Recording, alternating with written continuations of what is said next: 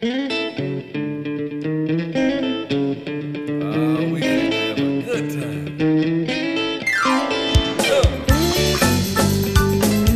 podcast is presented to you by Passion Church, the DeSoto County campus, the fun church in Horn Lake, Mississippi. For more information, visit us at www.mypassion.church. Well, come on, help the people. Said I know you came to praise him. Knew he would. All right. Now, did anybody notice that uh, I played a different guitar today than usual? I wanted to share a little bit about this guitar. You might not have seen this one. I don't bring it to the church a lot, but that's not the first time this guitar has ever played Redeemed. I bought this guitar. It's, it's like a 1972 or something like that, Guild guitar. It's a, it's a good name brand guitar. It's a, it's a really nice guitar for its day. But when I got it, you can tell it's, it's like it's been drugged behind a pickup truck a couple of times. Uh, when I got it, I paid like a hundred bucks for it, and I think I got ripped off when I, I thought I was getting ripped off. But the strings were about this high off the, the neck, and you couldn't, they were so high off the neck you couldn't press them down good. And then if you could press them down, it wouldn't stay in tune because all the tuners up here were broke and, and old and was letting the strings slip. And, and I said, well, maybe there's something I, I can do. I know it's supposed to be a good sounding guitar. So is- instead of giving it to somebody who knew what they were doing, I thought I would just do it myself. And so I tried to lower the little bridge part, you know, so to bring the strings down so they would go across the neck straight. But uh, I brought it down as low as I could, and it was still way off the thing. And it, it's because it, it buckles a little bit. And really, you're supposed to steam it and have a professional rework the wood. But no, not me. I got the, the belt sander out. That's just what came to mind. If it's too high, sand it down. you know, I'm, I'm, I'm always with the belt sander, you'll find out. Well, anyway, I sanded down this bridge part. It was supposed to be about that high. That's really not the way to fix a guitar, I found out. Because now I had sanded down the little groove that the, the bridge part was supposed to fit in. And when I put the strings over it, it would flop over. It had no groove to sit in. And I said, oh no, I've done messed this thing up. And I started to throw it away. I just started to throw the guitar away. I said, well, it ain't worth the trouble. I messed it up. And I don't want nobody to know how stupid I am. but then I got the bright idea. I started thinking about it. What can I do? And I st- tried different things to put in there to see what would hold the strings up. And them strings got so much tension. I finally se- settled on just like a household nail, like you hammer into the wood, you know. And, it, and, and what's that right there? It's, it's just a rusty old nail. And I don't know how, but the height of that rusty old nail is perfect. Look at them strings off of it. Boy, this thing plays like butter now, all up and down the neck. And and then I said, well, what can I do to make it stay in tune? So I bought some new tuners and replaced them. And I got the wrong kind, and they didn't really fit, you know, and uh, the old screw holes, but I put them in anyway. and so you can look on the back there, you'll see the household screws I screwed them in with, and you'll see holes that, you know. And so I said, hey, man, this thing is staying in tune. It's sounding pretty good. And so when I would try to play it and slide up and down the neck, I was hitting a bunch of bumps because somebody had smoked and kept a cigarette in there or something, and the ashes would fall on it, and it kind of burnt the, the lacquer on the back, and it, they'd let it fall over. And the back was just really bumpy and sticky. So I got some sandpaper out. And I just sanded that booger down, you know. It isn't real pretty, but it slides real good now. And, and it look, it's missing like the hole is busted. That's barely holding that up there. If you look on the front end, my daughter was wrestling in the house, and it was sitting on a stand, and she knocked it into the. Oh, I remember. She about gouged a big, huge hole in it, and I don't clean it much, and I don't wash it up. As you see, it's got tape on it where I tape song lists when I use it sometimes, and but I did put a pickup in it and fixed it up. And why am I telling you all about this guitar? I don't know. But I'll tell you more later. We'll, t- we'll discuss later. We'll discuss later why I told you all this. But like I said, that's not the first time that guitar has played redeemed. Let's turn to Matthew chapter 25.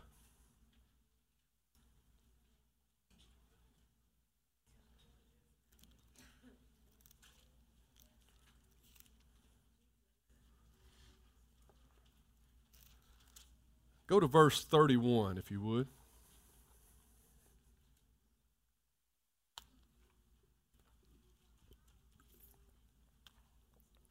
Jesus talking. He says, When the Son of Man, and that's Jesus, comes in his glory. That means in the end, after everything is wrapped up, all this silliness and nonsense going on with the devil is, is over with down here. When he comes in his glory and all these angels with him, then he will sit on his glorious throne. Woo! I can't wait for that day. And all the nations will be gathered in his presence, and he will separate the people as a shepherd separates the sheep from the goats. Did you know sheep and goats don't get along that well? He will place the sheep at his right hand and the goats at his left. And then the king will say to those on the right, Come, you who are blessed by my Father, inherit the kingdom prepared for you from the creation of the world. I can't wait to hear that. For I was hungry, and you fed me. I was thirsty, and you gave me drink. I was a stranger, and you invited me into your home. I was naked, and you gave me clothing. I was sick, and you cared for me. I was in prison, and you visited me. I don't remember those scriptures in the Bible where it said Jesus was in prison. Do you remember Jesus being in prison? And that's kind of the way the, the sheep were feeling about this thing. Because the, the righteous ones will reply, Lord, when did we ever see you hungry and feed you, or thirsty and give you something to drink, or a stranger and show you hospitality, or naked and give you clothing? When did we ever see you sick and in prison and visit you? And the king, the king of kings, our king, Jesus, will say, I tell you the truth, when you did it to one of the least of these, my brothers and sisters, you were doing it to me. Wow. When you were showing compassion, when you were letting the love He gave you flow out to the least of these, think about that. Some of us, we confess that we love Jesus. Man, we love Jesus more than everybody. We got more head knowledge about Jesus. You could have quoted this scripture, you know, by memory, some of you. And, and you want to express yourself. How do you express all this love that we have for Jesus? What's the best way? Just tell him. We tell him all the time. Jesus said, If you love me, you'll keep my commandments, didn't he? Clearly, we see from this scripture that Jesus takes it personally when we love the needy, when we care for the downtrodden and the broken. Somebody that you know, it'd be easy not to care about. It would be easy to look over. But Jesus takes it personally. So when you do that to the least of these, you might as well say, Jesus, I did that for you because he's up there saying, Thank you. Thank you. It touches his heartstrings. You want to touch Jesus' heartstrings? You touch the needy. They may not, you may not think they deserve it, but it ain't about what you think. It's about what Jesus thinks. And he has charged his people to go into all the world. He has charged his people to take care of the needy. I know the government here in the United States of America thinks it's their job. They just want to give the people a fish, but they don't want to teach them to fish. They want to keep them dependent so they can get their votes. And they're not doing it right. They're not loving the people. They're just giving handouts. There's no, whatever you want to call it.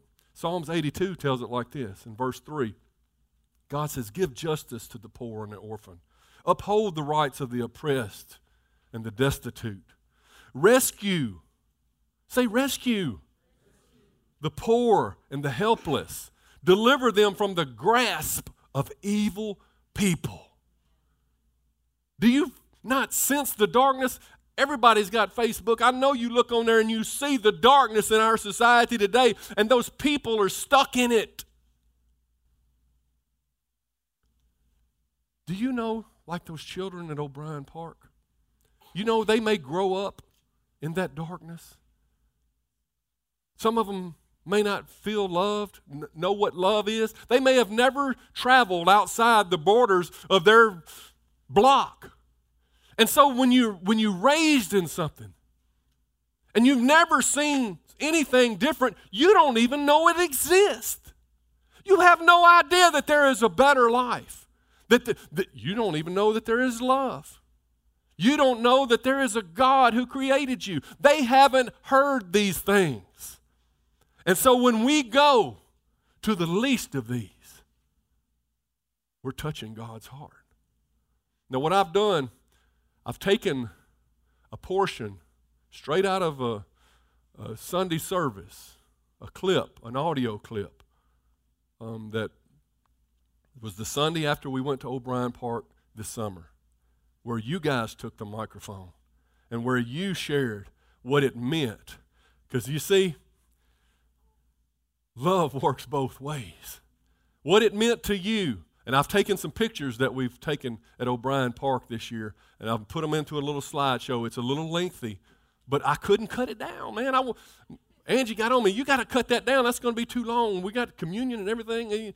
So I, I said, but it's so important. These, what the people are saying is preaching the best, better message than I could ever preach.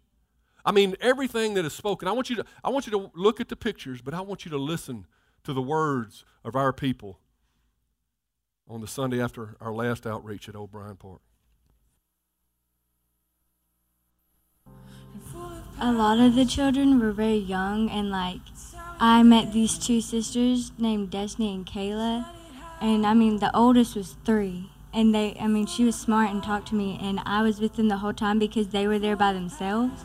Their mom didn't wasn't with them at all, and um, from the kids, what I learned, what I could tell was that they weren't used to people sticking around to play with them. And I mean, like they were grabbing my hand, running from, running from like the swing to making stuff, and then making me color it because they didn't want another kid to come and take me.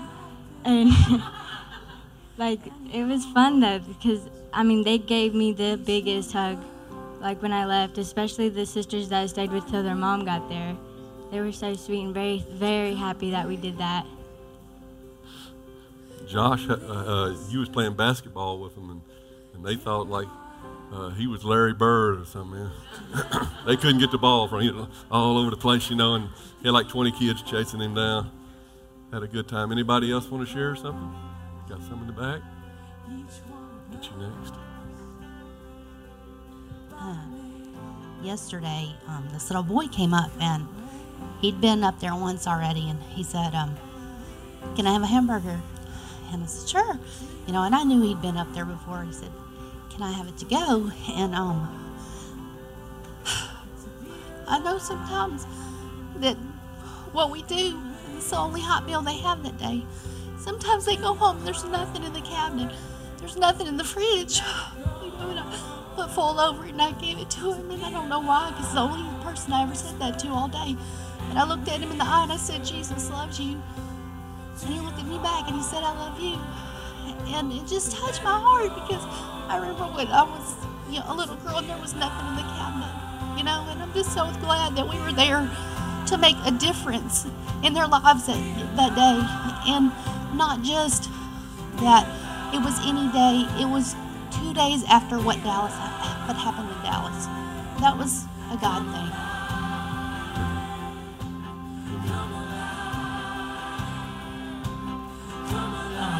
The same line as the children. Um, I had a few come up, put their head on my shoulder, and all they wanted was a hug or attention because I don't get that at home. They don't get it at all. And I dealt with the little boy, and he was like, Why can't we have a to go plate? And I said, Well, we first have to make sure everybody gets to eat. And he said, Well, I'd eat it later if they'd let me take it home. And I said, I did. I said, Well, just go up there and ask them. That's all you can do is go up there and ask them. So apparently he did, and he got his hamburger. But I also dealt with the two little sisters, and I could not believe that they were there by themselves. But they just hung around. You know, like you said, they kind of latch on to just one person. And all they want is attention and love, and they just don't get it at home. It's so sad. Mm. But we had a wonderful time yesterday. Yeah. Give me next. I initially re- really didn't want to go because I'd, I'd had a spirit of fear since all that stuff happened. But I I thought, and I'm not even good with kids. I, I've admitted this, but I I just had there was so much joy when they would come up and just they were so grateful and so sweet. And you did, would expect them. There was a couple that had a little orneriness in them, but I can get ornery back. But I mean, I just that experience, I want to say, and I wish Tyler had come with me. It really changed my life. It, it, it changed how I, I said, man, you missed it. You missed it. You missed something awesome. To him. Tyler, it's unusual that he didn't go. I'm sure he had a good excuse. He, he usually goes to everything. Anybody else? Got John Jean. Yes, I wasn't able to do too much, but I was just so lifted up watching them children's faces just be lighting up and just having so much fun. Man, it just made me just enjoy that park so much. The music, little girls running by and smiling at Chad, and Chad winking at wink, winking at them. Excuse me. But they break out with us. Hey, they break out with such a pretty little smile, you know, and and seen few of them was frowning. Then they just turned that frown to a smile. It just made me feel so good that we was able to do that for them. You know. Yeah, yeah. I just wanted to say we went down there yesterday. I'm gonna get up here because I want everybody to hear this. I really do. I want you to hear this. We went out there yesterday. I didn't want to go. I told Pastor two weeks ago, Pastor, he didn't call me. He called you. I'm just going because you want me to go. But I'm gonna tell you what, it was a doggone blessing. We fed the people yesterday. We fed 200 plus hot dogs and over 100 hamburgers. Thank to Daniel his. We made a di- lot of children. We made a difference. A lot of them kids wanted to come back for seconds, thirds. I told my wife, she said, Should we keep feeding them? I said, Keep feeding them. That may be the only meal they get today. If they won't take it home, let them take it home. That's what we was there for. We fed them with the, the grills. Pastor and them had fed them in their spirit. And we had like um, Bill and several other people. I was so busy cooking, I can't name all the people. So if I don't mention your name, don't be, you know, it's just because I was busy. But we went down there and fed their spirit. We fed their body. We had their attention. And I think we went down there and done the Lord's work yesterday. And next year, we, I am. Because it was a blessing to me as much as it was them children. And I promise you, they, they, they're looking forward to us coming back. So anyone who couldn't make it, I encourage you to try to go next year because you're going to be really glad you went. You're going to feel like you actually done something for these people's spirit and for their bodies. You're going to go home feeling good about what you. I went home tired. When I left, all I could think about was that air conditioner running at the house. And that water, it runs. And my wife told me, she said, you know what? Some of them people may not even have running water. They may, they may have to go home to no air conditioning. We went home, got in our nice bed, got in our nice air conditioner, turned on the faucet. I'm like that guy that we went to the show and he was talking about how many faucets he had in his house. Man, we had water at every faucet, hot and cold. A lot of these kids, they may not even get a bath at night. So I just wanted to tell you, we, we went down there as a church, and I think we did what we were called to do yesterday. And it wasn't nothing each one of us done for ourselves, but you know, I, I'm just saying that I encourage everyone to go next year. You know, and I imagine Pastor was talking about we're gonna do some outreach in this area too, right? Uh, yes, sir. Yeah. We're going we're going to do whatever the Lord asks us to do. Anybody else? I think Tom wanted to say a word. I just want to thank everybody for uh, giving into it financially and coming and giving their part. Uh, yesterday, I won't be able to mention everybody's name because I'd miss some, but I know that people jumped in at the last minute and helped us. We went and canvassed all the apartments and all the houses in that area, passing out all the brochure that a pastor guy gave us, and uh, so we was able to canvass the whole area. And while while we was there at the park, you know, I, I, I watch everything. I'm always looking around and watching people and watching the children. All the children was there and everything that was going on. And as, as I was watching all these children um, playing over on the playground, you know, I noticed a lot of little Hispanic children had came this time, and some of the little girls may not have been about six or eight or ten years old, and they was all dressed up. They had their dresses on, and they was really uh, dressed up for this uh, the occasion, and you could see you could see the joy and you could see the, the hope in these children because these children really haven't become like a lot of adults. Their heart hadn't been hard and they hadn't learned about hatred and prejudice and different things. And as the people was ministering to these children, you see, God's going to use these children in these last days. And a lot of these children's parents can't speak English. But these kids, they go to school and they speak English just like we can. And as Pastor Guy was sitting there ministering to these children and talking about Jesus, he said there was 25 or 30. I don't know how many there was, but there was quite a few children there yesterday. And he ministered to them about Jesus. These kids, listen, God's word won't return void. These kids are like sponges. They're listening. We don't know how many people got saved yesterday, how many children did, but I'm telling you, God was really doing a work out there um, yesterday. We had two prayer lines and uh, also the, him ministering to the children, that prayer there. But after the, the second prayer line, the last prayer line, um, we people came forward for prayer, and I had two people standing out about as far as that pulpit away from me there. And I looked at them, I said, What do y'all need? What do y'all want from God?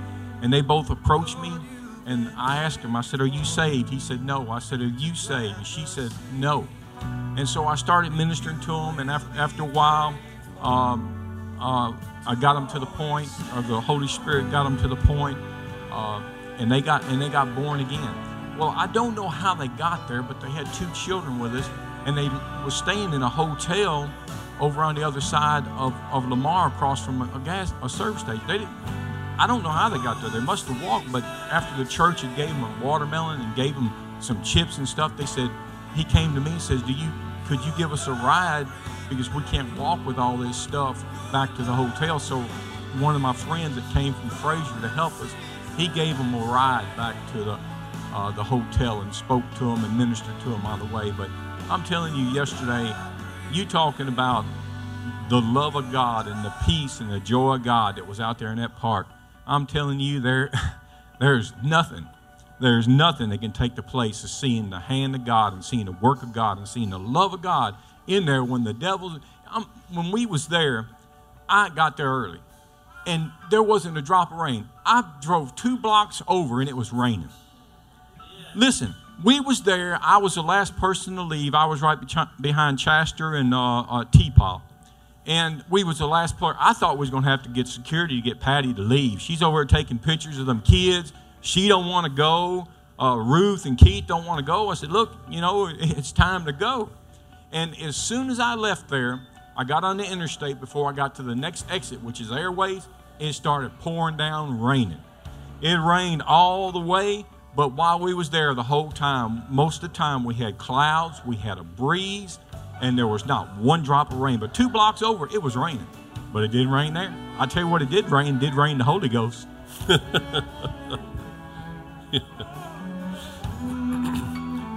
it rained on us all the way back to the church to unload. And when we got to the church, it stopped raining. We unloaded. And when we got back in the truck, it started raining again.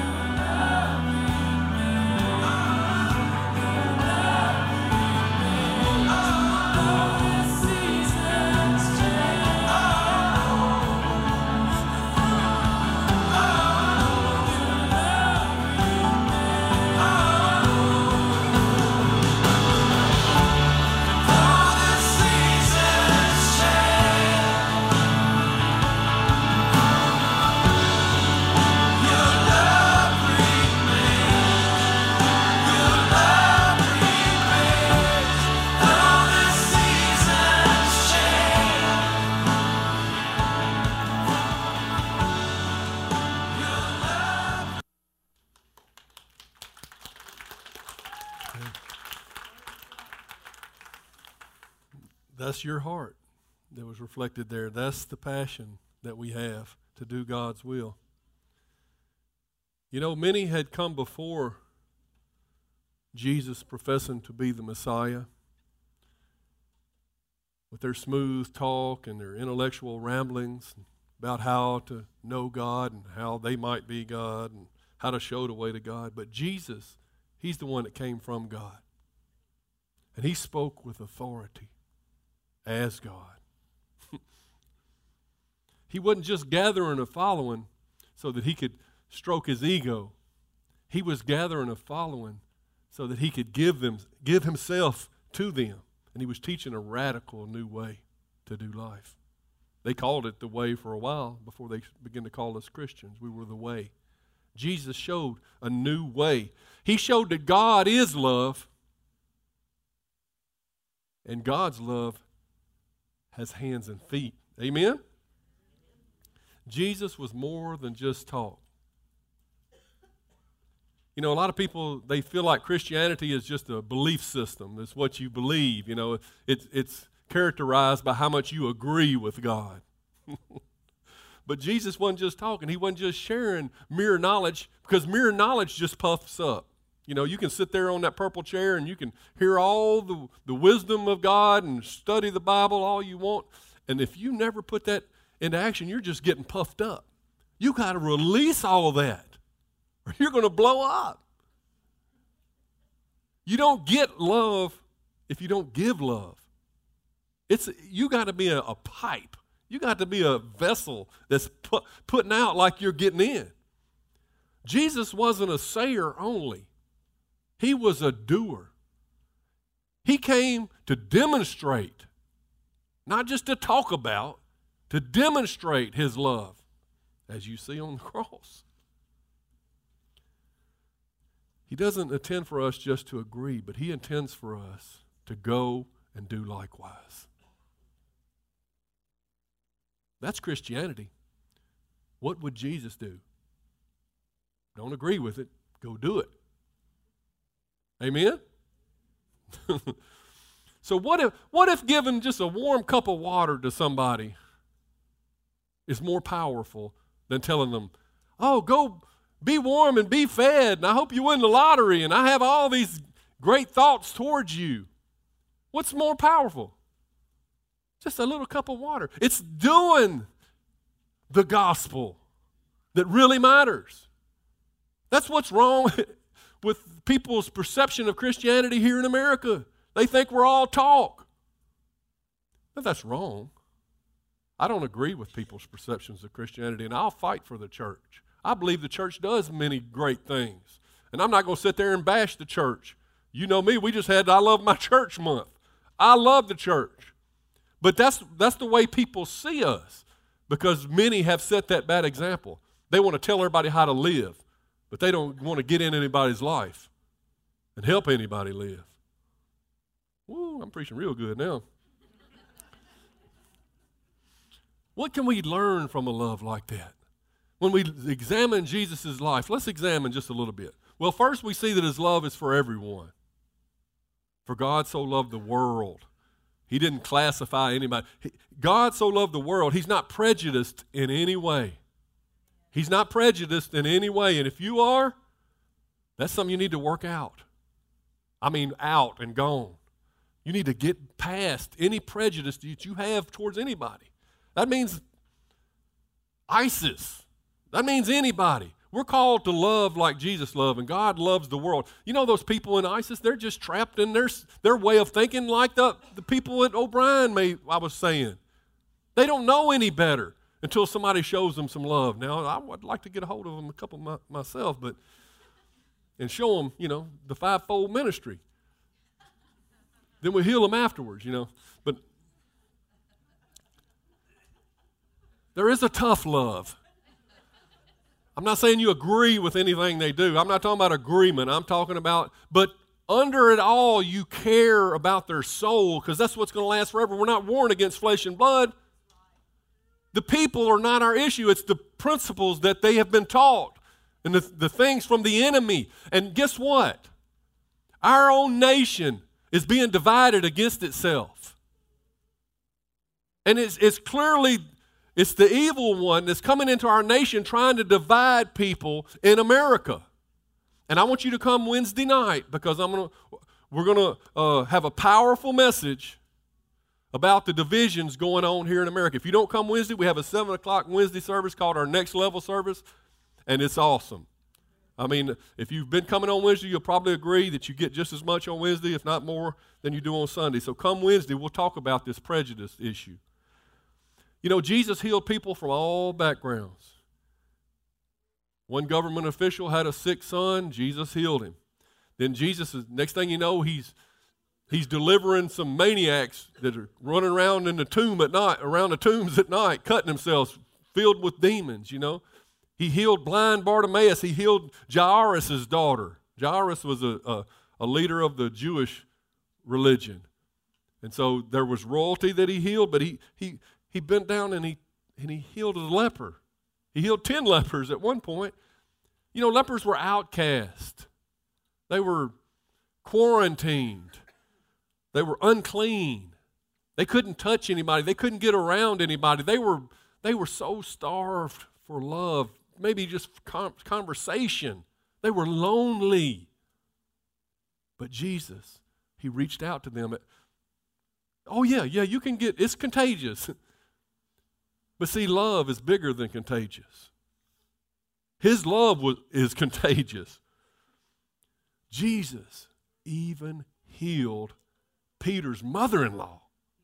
I mean, there's got to be a point where you say, That's enough, Jesus. No. I'm sorry to all the mother in laws in here.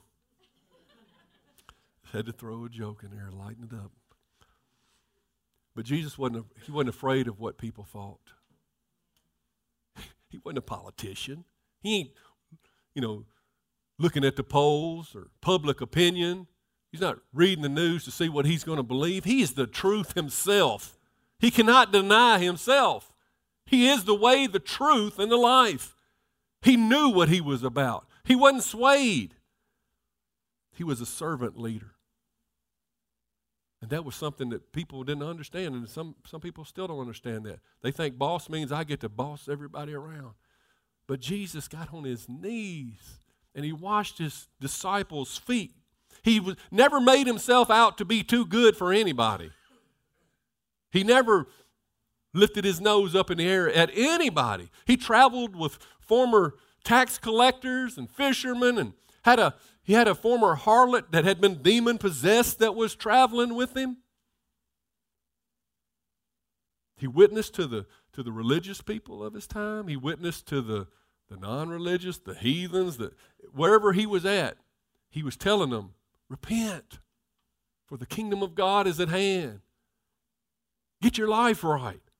He he ministered to men and women which wasn't usually done back in those days. Men weren't supposed to minister to women, they were second class citizens. But Jesus sits with a Samaritan woman, which the Jews hated. And he sits and ministers to her until the whole town of Sychar, I think it was, comes to Jesus and gets saved because of the woman's testimony. He, he ministered to everywhere he went. He, there's no prejudice in Jesus' thinking. He didn't come to condemn either.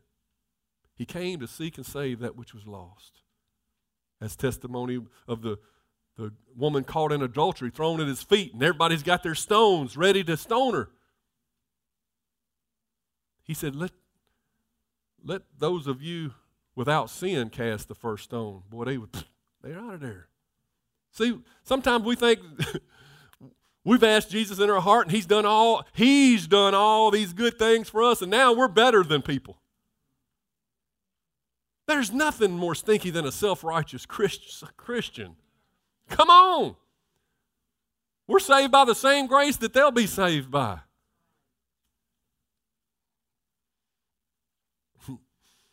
anyway, he said, he just said, go and send them more. Where, where are your condemners? And they, they gone. he said, well, neither do I condemn them.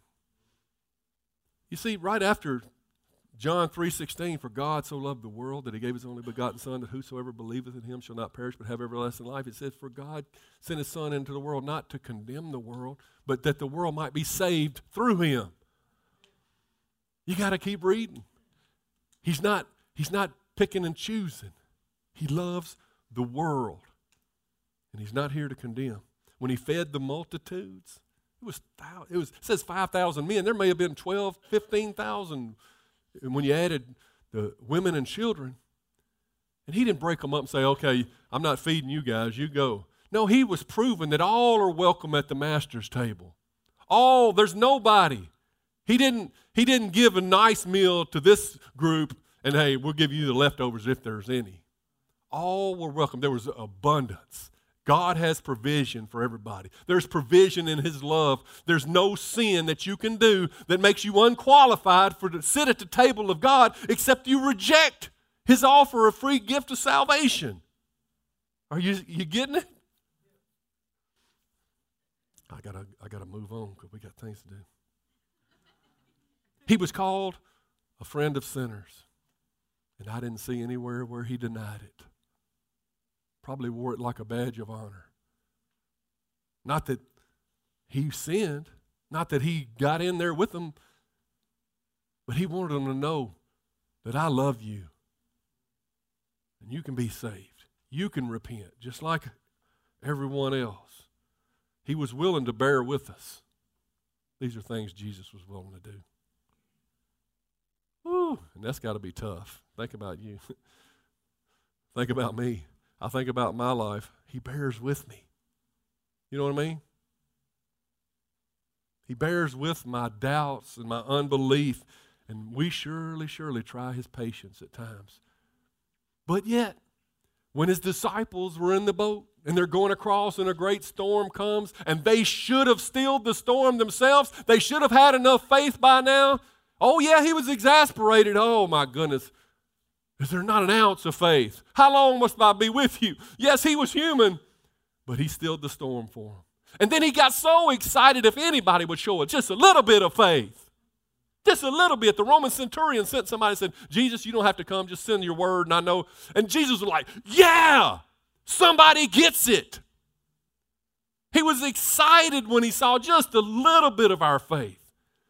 He just, he went around doing good. Oh, he endured hardship in it. Sometimes he would minister past the point of exhaustion in his disciples. But Jesus, you can't go on like this. You, you look at the scriptures. They were trying to tell him. He says, I have meat that you not, know not of. In other words, man, I'm just running on the Spirit. Here he is, the Son of God. He says, I have no place to lay my head. I mean, I don't. And then, then the, and the whole time he's praying. I mean, he'll minister all day and all night, and then he'll sneak away and pray. And then in John 17, we see that he prayed for us. What do you mean he prayed for us? We weren't even around. He said, I pray for these disciples that are with me and all who will come to faith through what they preach. And that's us. And guess what? He's praying for us right now. It says he's in heaven at the right hand of the Father, and he ever lives to make intercession for the saints. So all the knucklehead things you're doing, he's up there, oh Lord. I mean, I mean, Father. and he's praying for us. And he never veered from love, even when it cost him his life. He never veered. He, he, he never shied away from that, that depth of love that he displayed. He would tell the truth, though it cost him his life. When people didn't want to hear the truth, he would tell the truth because it's what they needed. He loved even his betrayer, Judas, didn't he? He betrayed his master with a kiss, but we know Jesus loved him. Then the soldier comes, you know, a gang of soldiers come, and one of them gets his ear cut off trying to arrest Jesus. And Jesus puts his ear back on. I mean, if you're being arrested, are you thinking about putting somebody's ear back on? You know what's coming down the pike. You just sweat great drops of blood. You're agonizing over about what. I mean, you could be a little hyped up. Would you stop and take time to pick somebody's ear up and put it back on? But that's what love does. And then they hauled him off to the cross. And they nailed him there and they hung him up. They hung him like a piece of meat on some wooden beams. And what does he do?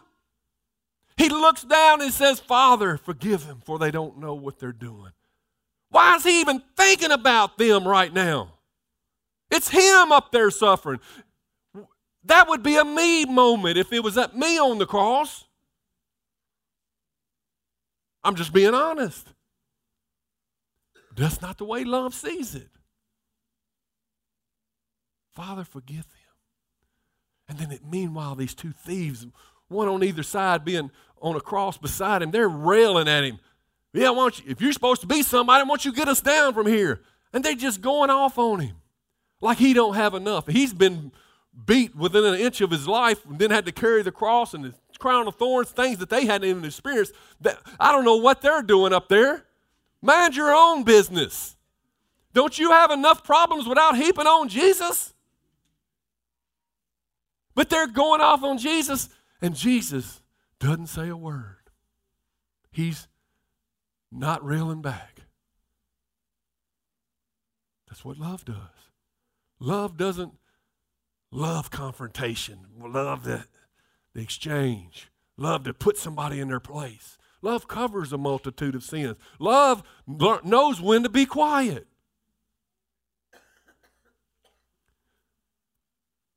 But something, the love of God must have just exuded from his very presence because we see before it's over one of those thieves that's been railing on him all of a sudden says, Let's stop railing on him. Let's stop, just leave him alone. He, he hadn't done nothing wrong. Just the presence of Jesus must have just condemned, uh, convicted his heart. And he finally ends up saying, Jesus, would you remember me when you enter into paradise? what does Jesus say? No, man, you've been over there talking about me for 45 minutes.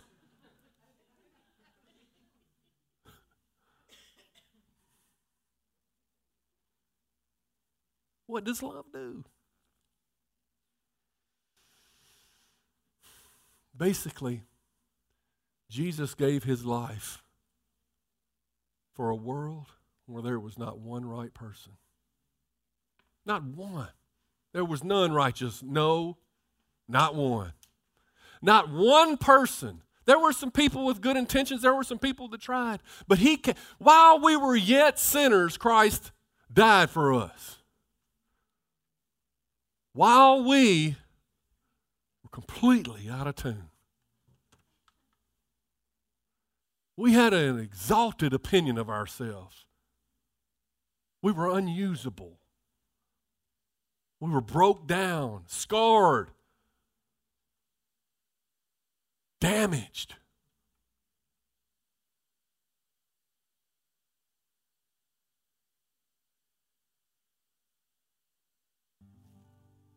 But Jesus saw worth in us. Jesus began to sand off some places.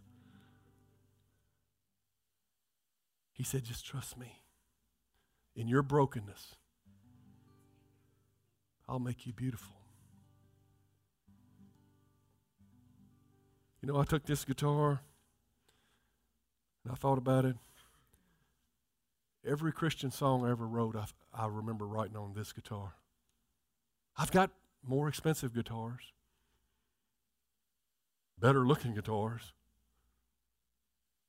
There's probably hundreds of guitars in music stores all around the world that are worth more. But this is the guitar I wrote all my songs on. This is the guitar that I take down to the jail ministry often, where I sing redeemed and I sing praises to your name and the songs. We, we have praise and worship over the last 10 or more years that I've been going down there. Thousands upon thousands of men we've sung to this guitar with no amplification and worshiped God, and subsequently hundreds upon hundreds, if not thousands, have given their heart to Jesus. This raggedy old guitar, raggedy old thing, God took it. And you know what? I wouldn't trade this guitar for no $3,000 Taylor or, or Martin or whatever kind of guitar that they have at the music store. What guitar do you think is important to God? The one that makes harmony,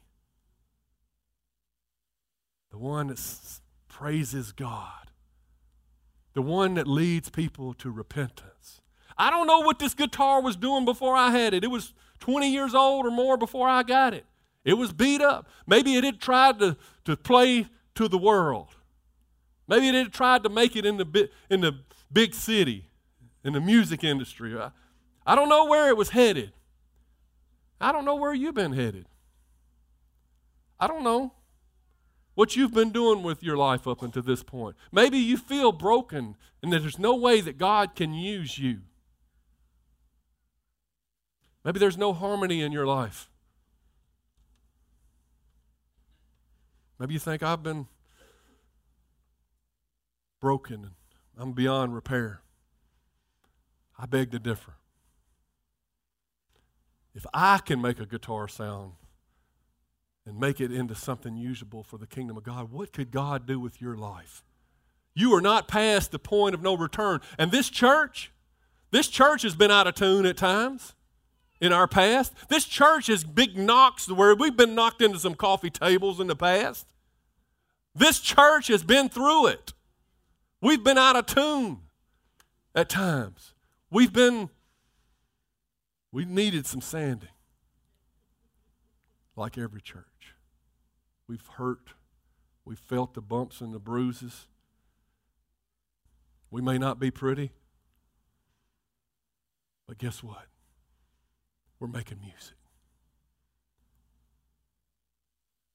We're making music. When I was praying about what to minister, I had some things in mind. I knew I'd show the video. Thursday night, I went to bed, and about 2 o'clock that morning, I woke up and my mind was just going, but it was something different about it. I, I believe it was the Lord speaking to me. I don't know how you believe about if the Lord will speak to you in these days, but He speaks to me, believe it or not, whether you want to believe it or not, but He does. And uh, if you don't believe that, I, I'm okay with that. You can just think these are my ramblings. But as fast as I could text down what I was getting, it was just like a download from heaven. And, I, and he wakes me up in the middle of the night because that's about the only time I'm still and quiet enough to hear good. And so I just start texting, and I'm a good, good texture. And but as fast as I could do it, and I have left it untouched other than spelled a few of the words correctly. But this is the order of what I got, and I thought I would share it here today. What if love is a verb and not a noun? What if Jesus really intends for us to go? What if he really meant that? If you love me, you'll keep my commandments. What if he were serious about building a church that mirrored his type of love? What if we are becoming that church? What if we're slowly beginning to get outside of ourselves and find the real purpose for our lives together? Despite our preconceived notions that the church exists just to serve me. Despite the way anybody else responds or what all the other religious people are doing. What if we broke outside the walls of self and explore the radical reality that we were created for so much more than a steady paycheck, more than just checking in and checking out. What if in the end, we weren't listed along with all the Pharisees and the hypocrites and the cowards and the unbelievers and the disappointments like King Saul and Judas? What if a Saul to Paul, road to Damascus experience takes place in us? What if we were knocked off our high horse by a blinding light of God's love and came up saying, Who are you, Lord? Who are you really? What if something is happening here? Will you kick against the goads and refuse to pull your load? Or are you prepared to turn the world upside down with the real gospel? The ones with hands and feet. What if we are destined for Hebrews 11. What if this one life you were given counts? And God has given us this church to be our vehicle of real change. And it's starting to roll. What if, well done, thy good and faithful servant, is more than just a participation trophy if it must be earned? What if it must be earned? Are you open to the question, what if? I'm just saying, what if? That's what I got, word for word.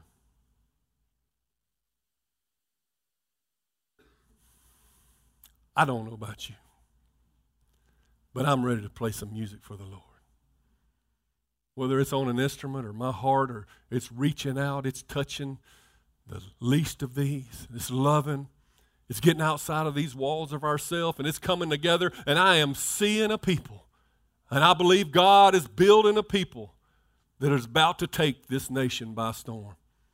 I, I, I think, I feel like sometimes it's just in our church, but I bet it's all over. I bet it's all over. God doesn't just do anything one place, but He has kept us together for years. This church has been together for 30 something years now. And like I said, we've taken some bumps and bruises, and we've got off course at times. But the main thing has always been the main thing, and Jesus is the main thing and we have held it together, and prayer is still going forth, and we're still going to O'Brien Park, we're still going to the jails, we're still going to the nursing homes, we're going to be ministering at the fair as soon as we leave here. Big Joe and the men folks been down here, moved our projector back so you can see it good, painted the children's church room, replaced the bulbs in here. Our men folks are getting on fire. Brother Van climbed the ladder 57 times replacing bulbs. Brother John just wanting to do anything he can to help. I could say something about each one of you men. I'm so proud of each one of you. I'm so proud of this church and, and how we are responding in these end times because look, this is the latter time right now. If we don't respond to God's love now, I don't know if there'll be another chance. I want to hear, Well done, thy good and faithful servant. Man, I want to hear that. And I think it must be earned. What if?